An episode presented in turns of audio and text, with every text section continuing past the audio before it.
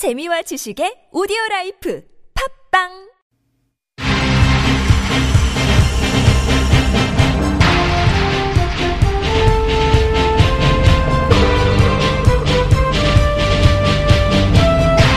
색다른 시선 이수기입니다.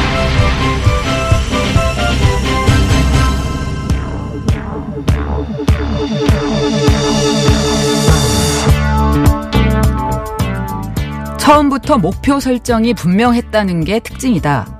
경기가 매우 어렵게 진행될 때 목표가 분명하다는 게 이를 극복하는 데 큰 힘이 되고 있다. 대한민국 축구 역사, 역사를 다시 쓰고 있는 20세 이하 월드컵 대표팀의 심리를 담당하고 있는 한 교수가 한 말입니다. 출전 첫, 첫날부터 우승이 목표입니다. 라고 외치던 모습. 그리고 결승행이 확정된 뒤 귀가하는 차량에서 그리워, 그리워, 네가 너무 그리워서를 떼창하는 모습까지 모든 게 참 낯설면서도 신선하다 싶었는데요. 이름하여 1999년생 유쾌한 축구 세대의 탄생이 대한민국 축구 역사를 새로 쓰는 원동력이 되고 있다는 의미입니다. 그 강하면서도 유연한 멘탈이 일요일 새벽 또 다른 역사를 쓰기 바라며 하노이 회담 이후에 오랜만에 다시 꿈틀거리기 시작하는 남북미 2인 3각의 협상도 다시 한번 공동의 목표를 분명하게 설정한 뒤 시작하기를 제언합니다. 그래야 협상이 또다시 난관에 부딪히더라도 이를 극복하는 밑바탕이 될 테니까요. 이수기의 시선이었습니다.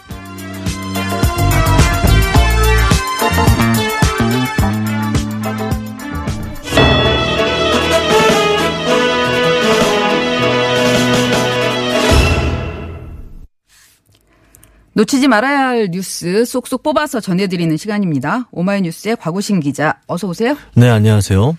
예, 오늘 뉴스 첫 뉴스는 뭘까요?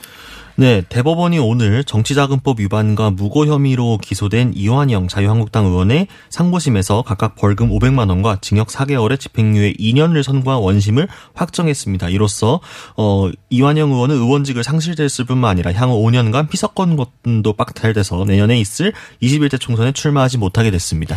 예, 벌금 500만 원, 징역 4개월의 집행유예 2년. 굉장히 센 형량이에요. 네네. 예. 정치자금법 위반, 무고 혐의라는 게 어, 그동안에 어떤 일이 있었기 때문에 이런 지금 형량이 나온 건가요? 네, 시계를 조금 돌려서요. 2012년 19대 총선 과정에서 당시에 이제 경북 성주군 의원이었던 김아무개 씨에게 이완영 의원이 정치자금 2억 4,800만 원을 무이자로 빌렸습니다. 일단 이게 일단 정치자금법 위반이고요. 네. 선거 캠프 회계 담당자를 거치지 않고 이 돈을 빌렸기 때문에 역시 정치자금법 47조에도 위반이 됩니다. 그러니까 무이자로 빌렸으니까 이건 대가 없이 대가를 안 주고 네, 지금 네. 돈을 빌린 거고 그다음에 캠프의 회계 담당자도 안 거쳤으니까 이것도 위반이고. 네, 거기에 또 이제 그 이완영 의원이 정치 자금을 갚지 않자 이김 아무개 의원으로부터 사기죄로 고소를 당했거든요. 네. 이에 대해서 무고 혐의로 맞고소한 혐의도 무고죄로 받았습니다. 아, 나 이거 빌린 적 없다 이렇게 얘기를 했군요. 네, 그렇습니다. 내용만 들어보면 황당한데 재판부는 어쨌든 이 부분이 굉장히 문제가 있다. 네, 그렇습니다. 1, 2심하고 대법까지 올 때까지 재판부의 판단은 한 번도 흔들리지 않았는데요. 일단 피고인이 공천권을 가지고 있는 성주 군의원에게 빌리면서 이자 약정을 하지 않은 만큼 이것을 금융이익을 부정하게 수수한 것으로 보는 것이 상당하다고 봤습니다. 또한 무고 혐의에 대해서도 김 씨의 고소 사실이 허위가 아님을 잘 알면서도 선거 영향을 미치는 것을 막기 위해서 정략적인 만편으로 허위 고소를 했다라고 보았습니다. 그렇기 때문에 대법원도 이 관련 법리를 하급심이 오해하거나 잘못한 것이 없다라면서 그대로 확정지었습니다. 예, 자유한국당은 의석을 하나 잃었네요. 예, 112석이 됐습니다. 예. 다음 뉴스 볼까요? 네, 국적기인 대한항공 여객기를 이용해서 명품을 밀수한 혐의를 받고 있는 이명희 전 이루재단 이사장과 조연아 전 대한항공 부사장의 선고 공판이 오늘 있었는데요. 네. 인천지방법원 1심은 관세법 위반 혐의로 불구속 기소된 이 이명희 전 이사장과 어에게 징역 6개월의 집행유예 1년 그리고 벌금 700만 원을 선고를 하고 3,700여만 원의 추징을 명령을 했습니다. 또한 조연아 전 부사장에게는 징역 8개월, 집행유예 2년, 벌금 480만 원 선고에 6,300여만 원 추징을 명령했습니다.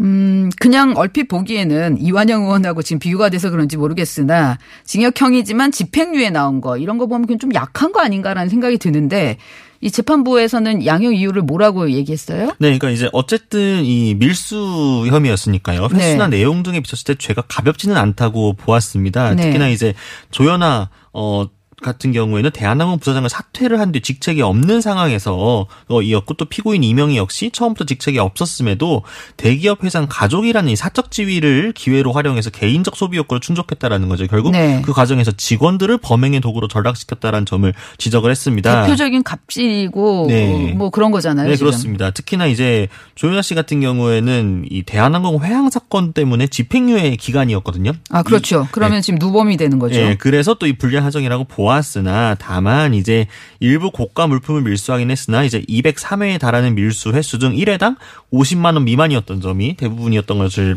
보았고요. 또한 이제 유통 목적이 아니라 일상 생활용품이나 자가 소비용이었다는 점 또한 이 추진과 보정 처분에 협조했고 반성하고 있는 점을 고려했다라고 양형 사유를 밝혔습니다. 그 화면으로 늘 보이던 모습이 반성하는 모습이었는지에 대해서는 아마 시청자, 청취자들이 판단하셔야 될 것 같은데요. 네. 어, 1회당 50만 원 미만이긴 했지만 203회라는 이 횟수는 굉장히 많은 거고 아까 얘기 나왔던 대로 직책이 없는 사람들이 어, 회사를 개별적으로 활용을 한 거고 그리고 그 과정에서 어쨌든 무리수가 있었고 그랬다면 음, 이게 이 정도로 벌 받고 지나가면 되는 일인가라는 부분에 대해서는 아, 좀 이견이 있을 수도 있겠네요. 네, 일각원에서는 그것 때문에 이제 경영권에도 복귀하는 거 아니냐라고 우려하고 있습니다. 이미 둘째 딸이 네. 그렇게 복귀를 했잖아요. 네, 그렇습니다. 불기소되면서. 다음 뉴스 보죠.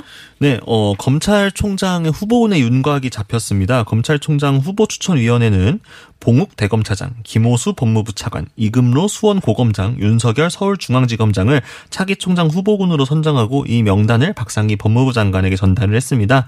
문재인 대통령은 16일 이후에 이제 귀국한 후에 이 중 한 명을 후보자로 지명할 예정이고요. 후보자는 인사청문회를 거쳐서 총장에 임명됩니다.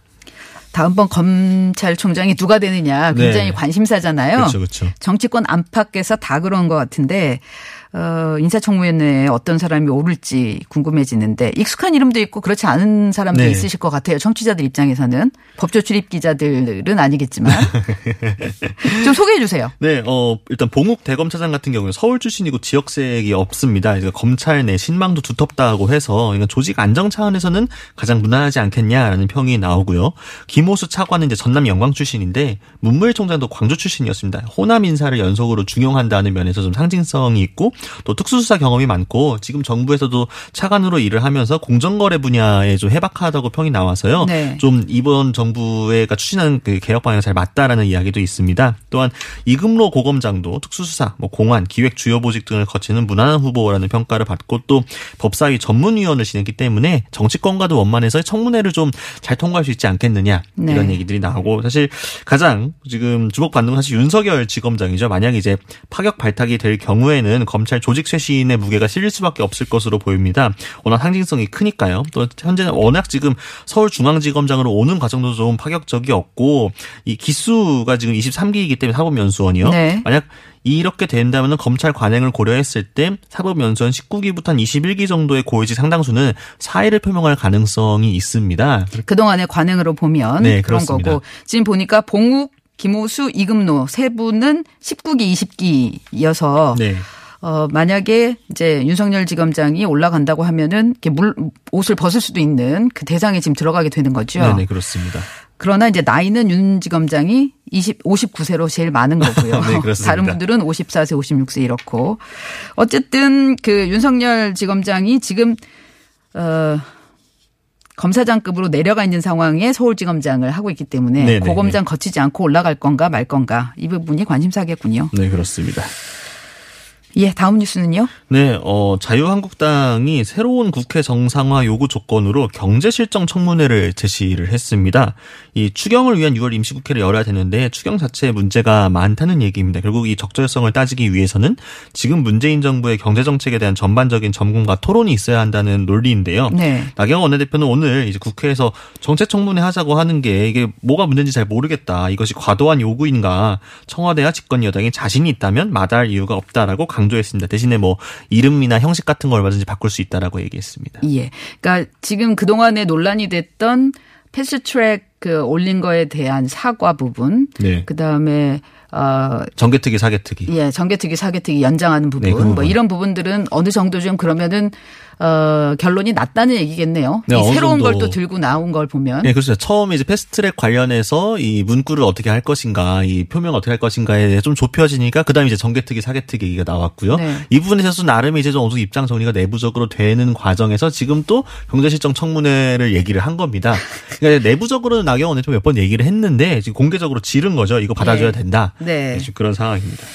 여당 입장에서 받아들이 어려운 상황인 것 같고 그리고 보니까 바른미래당에서도 어 이렇게 가다 보면은 오히려 바른미래당이 단독 국회 소집할 수 있다 이런 얘기 나오는 것 같더라고요. 네, 그렇습니다. 이인영 민주당 원내대표 같은 경우에는 이게 좀 어, 한국당을 마냥 기다릴 수만은 없다라면서 이 시간의 이야기를 또 이제 집권 여당으로서 책임론을 강조를 했고요. 네. 오신환 바른미래당 원내대표도 이번 주말을 마지노선으로 본다고 하면서 더 안 되면 한국당을 배제하더라도 예. 정상화로 가겠다. 단독으로라도 소집 요구를 하겠다. 라고 하면 사실 두 당이 모두 한국당이 정이 그렇게 나오는 배제하고 갈 수도 있는 이 가능성을 시사를 한 겁니다. 그러게요. 그동안에 이제 민주당이 단독 국회 여는 게 부담이어서 그랬는데 바른미래당까지 이렇게 되면 어 확실히 자유한국당에는 압박 이될 수밖에 없겠죠. 음, 네. 압박배가 효과가 있을 것 같은데 자유한국당이 어떻게 하는지를 좀 봐야 되겠어요. 마지막 뉴스 볼까요? 네, 어, 가수 정준영 씨가 전 여자친구를 불법 촬영한 혐의로 처음 입건됐던 2016년도에 당시 경찰이 이 사건을 고의로 변호사 손잡고 덮은 것으로 드러났습니다. 서울지방경찰청 지능범죄수사대가 이제 당시 이 수사를 담당했던 서울 성동경찰서 소속 A 경위를 직무유기 및 허위 공문서 작성 행사 혐의로 기소 의견 송치했고요. 당시 변호사 B 씨도 직무유기 공범과 증거 은닉 혐의로 함께 송치했습니다. 어, 처음부터 이 버닝썬 사건 나오고 이 전부터, 예 네. 나오고 그 다음에 이 정준영 씨 휴대폰 몰카 얘기 나오고 그때부터 아 이게 2016년에도 이런 일 있었는데 에, 그때도 그냥 넘어갔었다라고 했잖아요. 네네, 그랬었죠. 그때 일이 지금 이번에 드러난 네, 거죠. 다시 드러난 겁니다. 예, 어떤 일이 있었다는 겁니까? 그러니까 이제 당시에 이제 정준영 씨가 고장났다라면서 휴대전화를 제출하지 않았고 경찰도 이를 압수하지 않았습니다. 그래서 네. 범행 영상 확보가 없이 이 기소 의견으로 넘어갔었는데 네. A 경위가 변호사 B 씨에게 의뢰하지 말고 휴대전화를 분실하는 것으로 쉽게 쉽게 하면 된다. 그래서 증거 은닉을 먼저 제안을 했습니다. 또한 이 사설 포렌식 업체를 가서도 데이터 복원이 불가하다는 확인서 써달라고 했는데 이게 거절을 당하자 아예 B 변호사하고 짜고 아예 데이터 복원이 불가능하다는 허위 확인서를 따로 만들어서 제출하고 핸드폰은 자신의 사무실에 숨긴 혐의를 받고 있습니다. 이거 완전히 그냥 뭐 경찰이 이 어떻게 어떻게 하라고 제시를 예, 해줬잖아요. 먼저 이렇게 이렇게 변호사한테 얘기해서 같이 덮은 거죠. 예. 그리고 이게 휴- 가장 중요한 게 어쨌든 휴대전화고 그 안에 지금 다 들어있는 거니까 네. 영상이. 그러니까 이거 어 처음에는 디지털 포렌식 한테 보내가 보냈다고 하니까 그럼 여기에 가서 데이터 복원 불가하다라는 얘기 써달라고 했다가 그거 안 되니까 네. 아예 없어졌다라고 분실했다라고 해라 예, 그 과정에서 거잖아요. 상급자에게도 허위로 보고를 한 겁니다. 네. 근데 결국 그 포렌식 업체에 맡겼던 게 이후에 이제 네, 이 나- 사실이 알려지는 그런 계기가 된 거죠. 예, 정준영 씨 사건도 계속해서 나오고 있네요. 여기까지 하죠. 곽우신 기자였습니다. 감사합니다.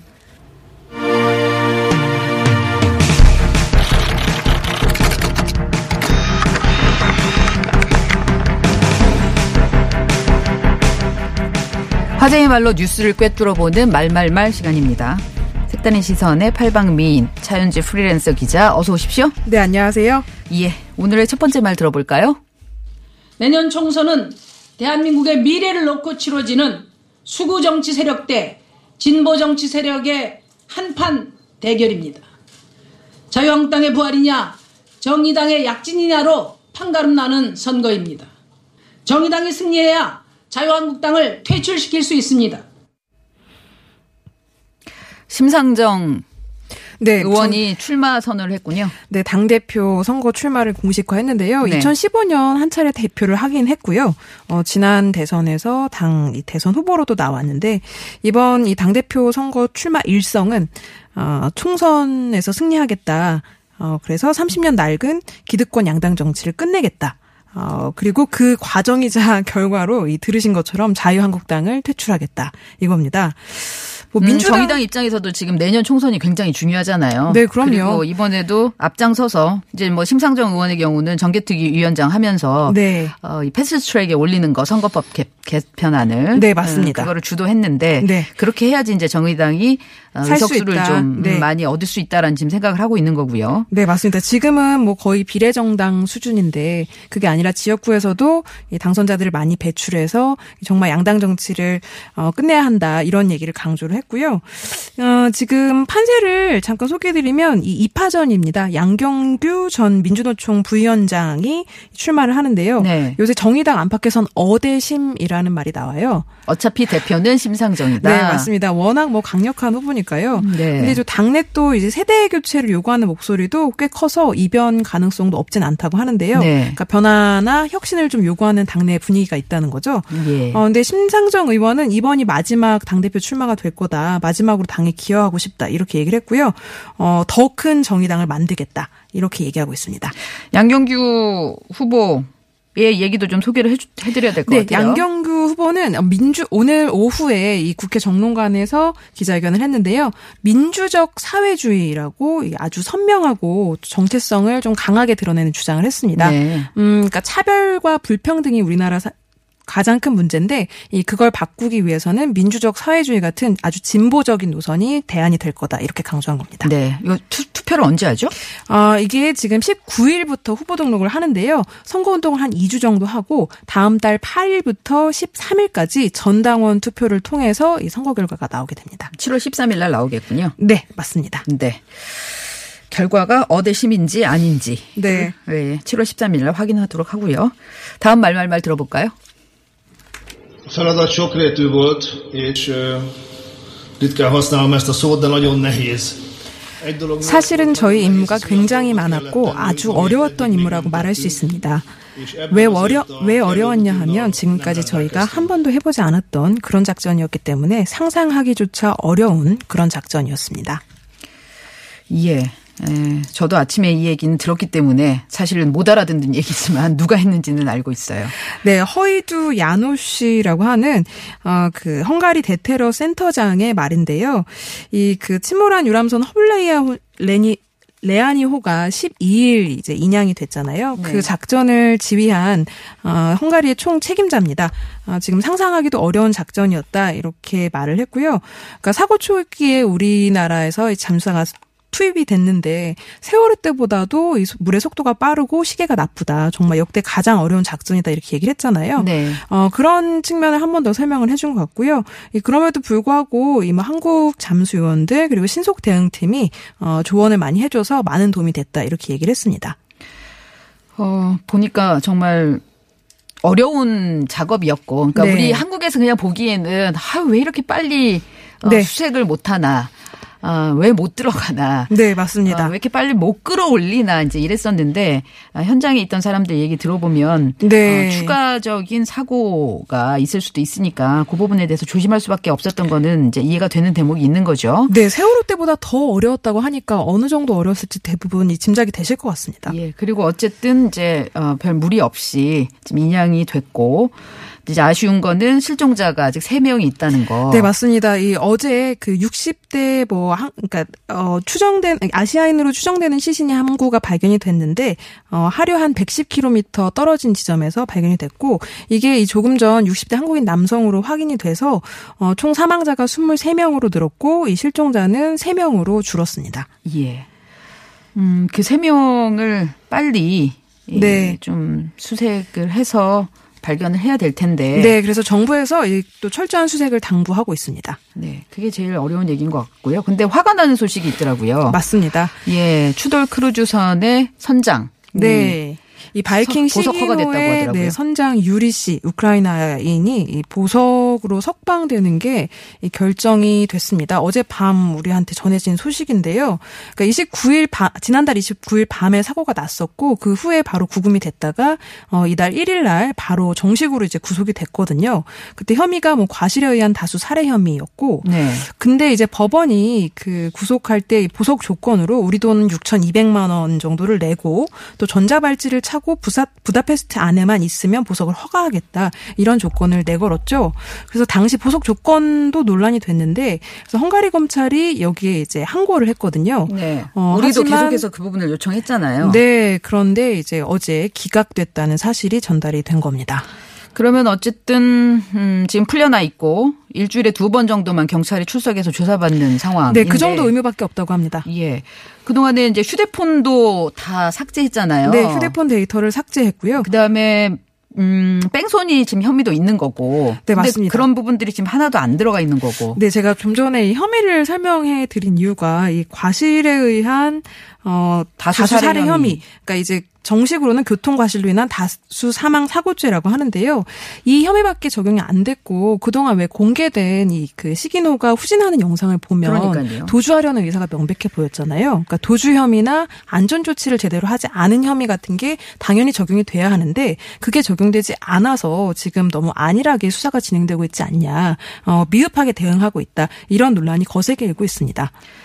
거기다가 이제 그 유람선도 선장만 처음에 에, 구금하고 유람선은 내보냈잖아요. 네, 이게 가해 선박을 억류를 해야 되는데 억류를 하지 않고. 그 자유롭게 자체가 증거니까. 네, 맞습니다. 영업을 허용하면서 이미 그 사고 부위를 도색을 했다고 하죠. 이게 상식적으로 굉장히 이해하기 어려운 일이고 이 아무리 나라마다 사법 체계가 좀 다르다고 하더라도 지금 어, 우리나라 국민들 입장에서는 아주 받아들이기가 어려운 일입니다.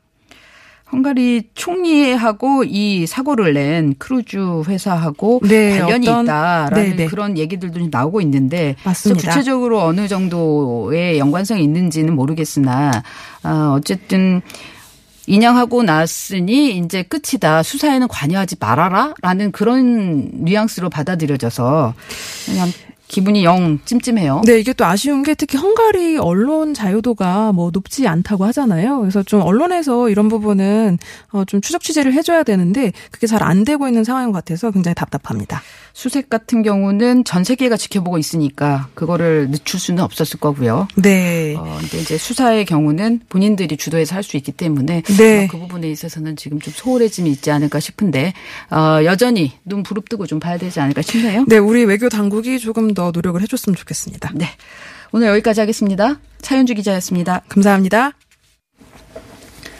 교착 생- 상태였던 이 한반도 비핵화 논의의 변화의 조짐이 보이고 있지요.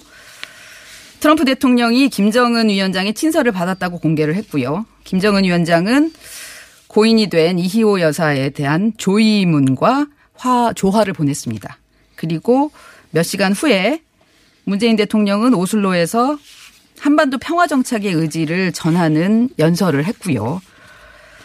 어, 남북미 간에 이렇게 하노이 노딜 이후에 교착 상태에 돼 있다가 점차 아, 협상의 기류가 활기를 띠고 있는 상황인 것 같은데요. 어제는 국내 전문가를 통해서 이제 국내적 시각을 좀 음, 전해드렸고요. 오늘은 워싱턴 전문가의 시각으로 요즘의 흐름을 어떻게 봐야 될지 전해드리도록 하겠습니다. 미국에서 한인들의 목소리를 높이는 데 앞장서고 계신 미주 한인 유권자 연대 김동석 대표 나오셨습니다. 어서 오세요. 네, 안녕하세요. 스튜디오 나오셔서 감사하고요. 전화로 하는 것보다 훨씬 편하죠. 그렇죠. 네, 느리랬으면 좋겠습니다. 예, 너무 다행인 거는 음, 한국에 나와 계셔서 이렇게 예, 모실 수가 이때 있었어요. 그렇습니다. 예. 특별한 이슈가 있어서 나오셨어요? 어, 예. 그- 아시다시피, 어, 남북미 관계 변화의 키를 워싱턴에 있는 그 트럼프 대통령이 갖고 있는 거죠. 네네. 그러니까 이게 관심이 쏠리니까 아, 요즘에 와서 워싱턴의 시각이 어떤지라는 거에 대해서 어, 중요하게 생각하는 분들이 국내에 많아요. 네. 한 두세 군데 초청을 받아가지고 아, 아, 그래서 어, 그 왔습니다. 얘기를 좀 더 어, 설명하려고 오셨군요. 예, 예, 그렇습니다. 마침 또 그런 기회를 우리 청취자분께도 좀 제공할 수 있게 돼서 너무 감사한 일인데요. 그러면 그 문재인 대통령이 어제 이제 오슬로 포럼 기조연설에서 어, 국민을 위한 평화 구상을 공개를 했고요. 그러니까 국민이 인식할 수 있어야 되고 평화를 느껴야 된다. 그런 구체적인 플랜을 가지고 가야 된다라는 그런 얘기였고 그러면서 좀 흥미로운 얘기를 으, 하셨습니다. 6월 말로 예정된 북미 정상회담 전에 아니 그 예, 북, 북미 정상회담 전 아니죠. 한미 정상회담 전이죠.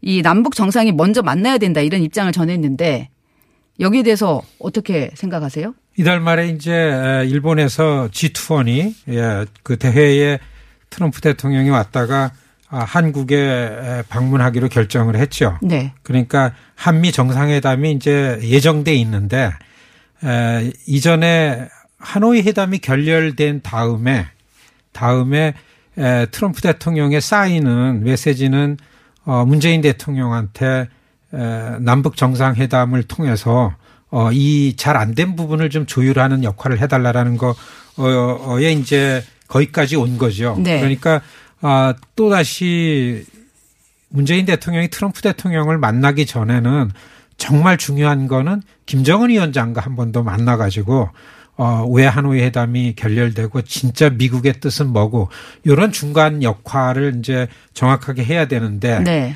그런데 어, 그렇기 때문에 오슬로에서 어, 문재인 대통령께서 어, 아주 구체적으로 어, 그 한미 회담하기 전에 네. 에, 김정은 위원장하고 꼭 만나야 된다라는 내용을 아주 정확하게 메시지를 보낸 걸로 나타났습니다. 그 문재인 대통령의 평소 스타일로 보면 사실 이렇게까지 얘기를 할 때는 어느 정도 그 사이에 물밑 협상이 있지 않았을까라는 생각이 들거든요. 게다가 그 김정은 위원장의 친서가 트럼프한테 가는 것도 알고 있었고 내용도 어느 정도 알고 있다라고까지 했기 때문에 지난 한 2년 동안 문재인 대통령께서 해오시는 걸 보면은 예. 어, 아주 정확하고 어, 아주 한 100% 정도 이렇게 확실하지 않은 거를 쉽게 말씀을 안 하시잖아요. 예, 예. 근데 이번에 에, 그 오슬로 가시기 전에 핀란드 헬싱키에 들리셨을 때 예. 언급하셨던 게 에, 이, 이 북미 회담을 지속시키기 위해서 예, 대화를 이어가기 위한 네. 예, 그런 대화는 계속 유지되고 있다. 어떻게 해서든지 이런 분위기 지금의 그 대화의 모멘텀을 살리는 거에 대해서 굉장히 긍정적인 그이 연결이 돼 가지고 하고 있다라는 거를 언급을 하셨어요. 예, 예. 그러고 이제 오슬로 가 가지고서 이 말씀을 하셨을 때에는 뭔가 굉장히 긍정적인 부분을 가지고 계시기 때문에 에, 이렇게 메시지를 내신 거 아닌가 예. 이렇게 짐작이 됩니다. 예. 그러면 대표님 보시기에는 어, 음, 6월 말 한미 정상이 만나기 전에 남북 정상 만날 수 있을까요? 어, 이제 그거, 어, 이제 그렇게 하면요. 네. 그건 뭐 하늘도 모르는 얘기를 이렇게 얘기가 나오는데 네. 사실 이런 얘기가 있습니다. 워싱턴에 저는 이제 뭐 의회 전문가거든요. 네. 그래 연방 의회에 다니면서 의원들을 만나면은 어, 문재인 대통령에 대해서 얘기들을 많이 해요. 왜냐하면 아, 뭐라고 합니까? 그냥 대통령에 대한 메시지가 오는 거 언론을 통해서 보는 것보다 일단 만나면은 굉장히 진정성이 있어가지고 예. 꼭 예정된 것보다 오바를 한대요. 트럼프 아, 대통령이. 만나는 예. 시간이. 그러니까 한국 탑다운 방식의 덕을 보는 건 한국이다 그런 얘기가 있습니다. 예. 그냥 실무자들이 이렇게 예, 합의를 하고 그래서 정상회담을 만들고 이게 너무 요원하니까 네. 아, 그 top-down이라는 걸 생겼는데 여기에 대해서 진전이 있는 거는 중간 역할의 문재인 대통령에 대한 언급이 많죠. 네. 어, 그렇기 때문에 에, 지금 문재인 대통령께서 생각하실 때도 이런 방식을 살려나가는 거는 이전까지 해왔던 정상끼리 먼저 만나가지고 얘기를 하고 그걸 실무자들이 풀어나가는 네. top-down 방식. 예. 그런데 이제 아시겠지만은 하노이 결렬된 이후에 벌써 만한 4개월 지나면서 이게 오래 가면은 그리고 하노이 회담이 어떤 성과가 없었던 거잖아요. 네.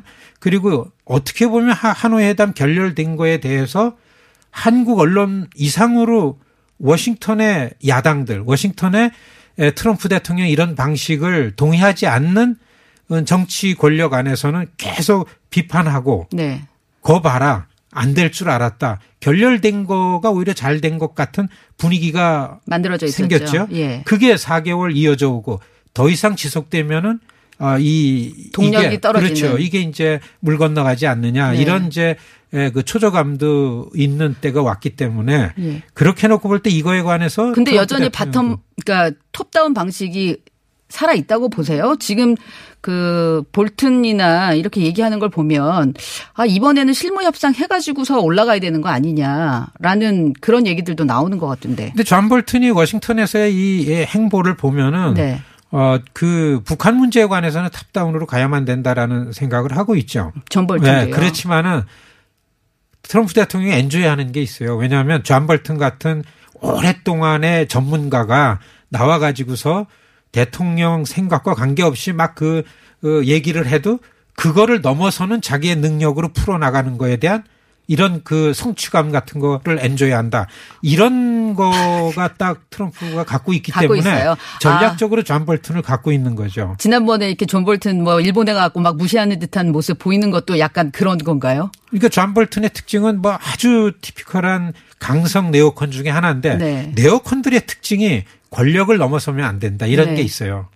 그렇기 때문에 존 볼튼이 얼마나 눈치를 보면서 하기 때문에 저는 분명히 그 북과의 관계는 트럼프 대통령이 유일하게 외교 문제에 있어가지고 외교 안보 문제에 있어가지고 유일하게 성과를 낼 수 있는 거 아닌가라는 네. 대통령 스스로 생각하기 때문에 이 선거 모드로 들어간 국면에서는 분명히 이걸 성과를 내면서 선거 일정이 갖고 가겠다. 이렇게 보일 때에는 top-down 방식은 음. top-down 방식으로 살갈 거다. 예, 이렇게 예. 보여집니다. 그 트럼프 대통령이 이제 친서를 흔들었잖아요. 기자들 앞에서. 그리고서는 내용은 안 보여주고서 아, 이거 그 beautiful한 또그 따뜻한 그 편지가 왔다라고 얘기를 했는데 이거는 희망적인 신호입니까? 트럼프 대통령은 늘 그러셨으니까. 예, 그게 그런데 그냥 보기에는 굉장히 이그 희망적이죠. 네. 이렇게 주머니에 있던 paper를 꺼내서 흔드는 게 진짜 그 친선지 아니면 뭐 멕시코에 관련한 내용인지 아니면 뭐 다른 뭐 어, 리포트인지는 모르죠. 네. 근데 여하튼 개인적인 거기 때문에 내용은 밝힐 수 없지만은 네. 여하튼 어, 김정은 위원장이 나한테 굉장히 이 따뜻하고 예, 예, 그, 그 편지를 보냈다라고 네. 이렇게 할 때에는 어, 트럼프 대통령이 계속해서 네. 정상회담을 뭘 노렸을까요? 저는 우선 친서가 온 거는 싱가포르 1주년에 맞춰서 어 그리고서 어 아시겠지만은 트럼프 대통령은 그런 걸 좀 엔조이하는 분인데 네.